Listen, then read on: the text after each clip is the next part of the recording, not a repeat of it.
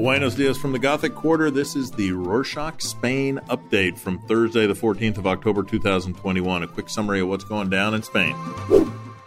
To all those who celebrated this week, happy National Day, adhering to social distancing measures. The Spaniards celebrated one of their most significant holidays on the 12th of October with the main festivities located in Madrid traditional military parade was held in Paseo de Castellana without incident other than the sounds of disgruntled public after the appearance of Prime Minister Pedro Sanchez. King Philip IV and Queen Letizia held a small gathering for the country's political figures in the royal palace. There was also a quiet march, lots of Spanish flags along Las Ramblas in Barcelona.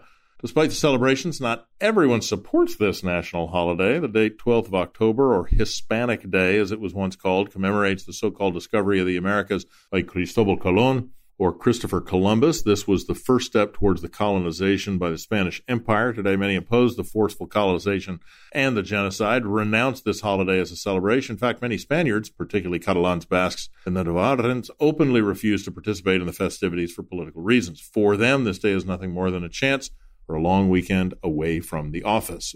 After successfully evacuating all of their nationals from Afghanistan this August, the Spanish government promised to take care of Afghans who helped their soldiers over the last two decades. On Tuesday, the 12th of October, they kept a part of that promise. More than 230 people from Afghanistan made it to Spain after fleeing the Taliban occupied territory by land. They will be transferred to state centers all across the country where they will apply for asylum and assisted accommodation. On the same day, the official State Gazette published that the government approved a royal decree to help fund the 200 immigrant minors stranded in Ceuta. The issue with the minors arose after thousands of migrants who entered Spain illegally a few months back from Morocco were sent back to their country while the young ones were left behind. The government decided it would be in their best interest to remain in Spain after certain non governmental organizations pointed out that sending the minors back to Morocco without proper investigation of their circumstances would be illegal. All communities that previously accepted to care for the minors will receive a total of 5 million euros in aid.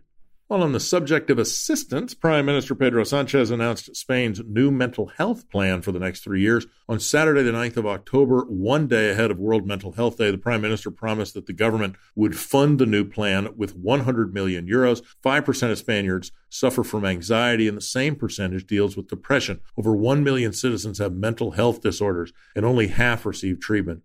In contrast, the number of psychologists in public health institutions remains far below the European average. Funding will go towards building a new 24 hour suicide prevention hotline and specialized mental health training programs for medical professionals fighting stigmatism and preventing addiction. To read more on the subject and find relevant information in case you know somebody who needs help with mental health, follow the link in the show notes.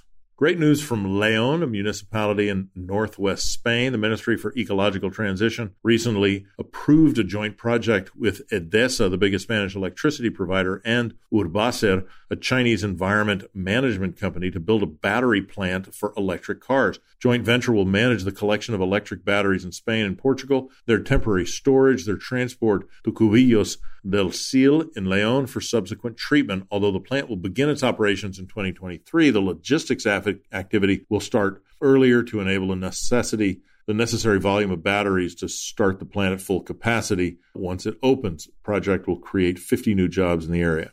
Speaking of managing and recycling waste, according to data provided by the Ministry of Agriculture, Fisheries and Food in 2020, each consumer in Spain threw away 31 kilos of unused food. To reduce the waste, the government plans to implement new food waste law, which was already approved by the Council of Ministers on Monday, the 11th of October. Some of the new measures to prevent throwing away food will be to include a prevention plan to reduce waste in all supply chain levels, supporting local and seasonal food and transforming food that was not used for its original purpose into different products such as creaming, creating jams out of old fruit. All those who do not comply with this rule could receive a fine from 6,000 to 150,000 euros. Not forget the COVID 19 updates. In the span of 24 hours, the number of vaccinated people in Spain increased by 10%.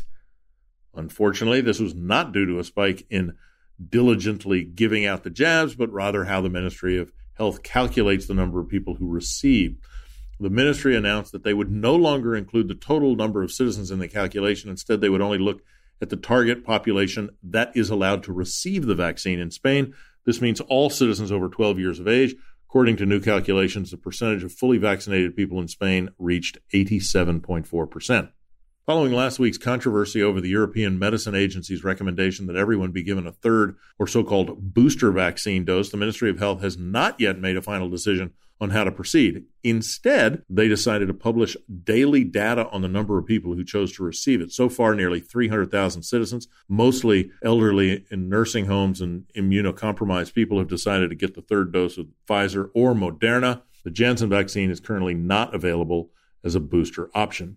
From Janssen vaccines to Johnson's vacation, UK Prime Minister Boris Johnson is vacationing in Spain, or precisely Marbella on the Costa del Sol. Predictably, he's staying at a private luxury villa owned by his friend and Tory member Zac Goldsmith. This would be just another celebrity gossip if his home country, the United Kingdom, was not in the middle of an energy and supply chain crisis after Brexit. Till now, neither he nor his party cared to explain why he took a week off, even though the party conference season is over. They declined to comment on who is funding the vacation, luxurious vacation spot on the Costa del Sol. It's a common hotspot for a lot of celebrities and politicians, such as Vladimir Putin, Cristiano Ronaldo, and even Michelle Obama. By the way, Zac Goldsmith's very, very swanky house is owned by a complex set of shell companies based in Malta, Cyprus, and a bunch of other offshore jurisdictions. You may not be able to afford a luxury vacation on the Costa del Sol, but at least you can have an extra day off this month. Once again, don't forget that in Spain, the 1st of November is All Saints Day, and this year it falls on a Monday, so you can extend the weekend a little bit more. Also, the last Sunday in October is daylight savings time, so remember to switch your clock one hour back in the morning from Sunday to Monday. Otherwise, you might shorten your day off by an hour. If your day off usually consists of Netflix and chill, as they say, you may want to reconsider. It seems that Netflix once again raised the prices everywhere, including Spain. Standard package went up from 13 to 14 euros. Premium package went from 16 to 18 euros per month. According to its spokesperson, this was done to continue to offer high quality content to its subscribers.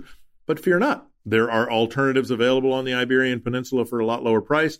Five euros per month. There's Apple TV and Lionsgate. Then we have Amazon Prime for six euros, all others such as Disney, HBO Max, and the local Filmin for slightly higher fees. That's it for this week. Subscribe to our show and your favorite podcast listening app to be updated weekly about the big stuff going down in Spain. Let us know your thoughts, ideas.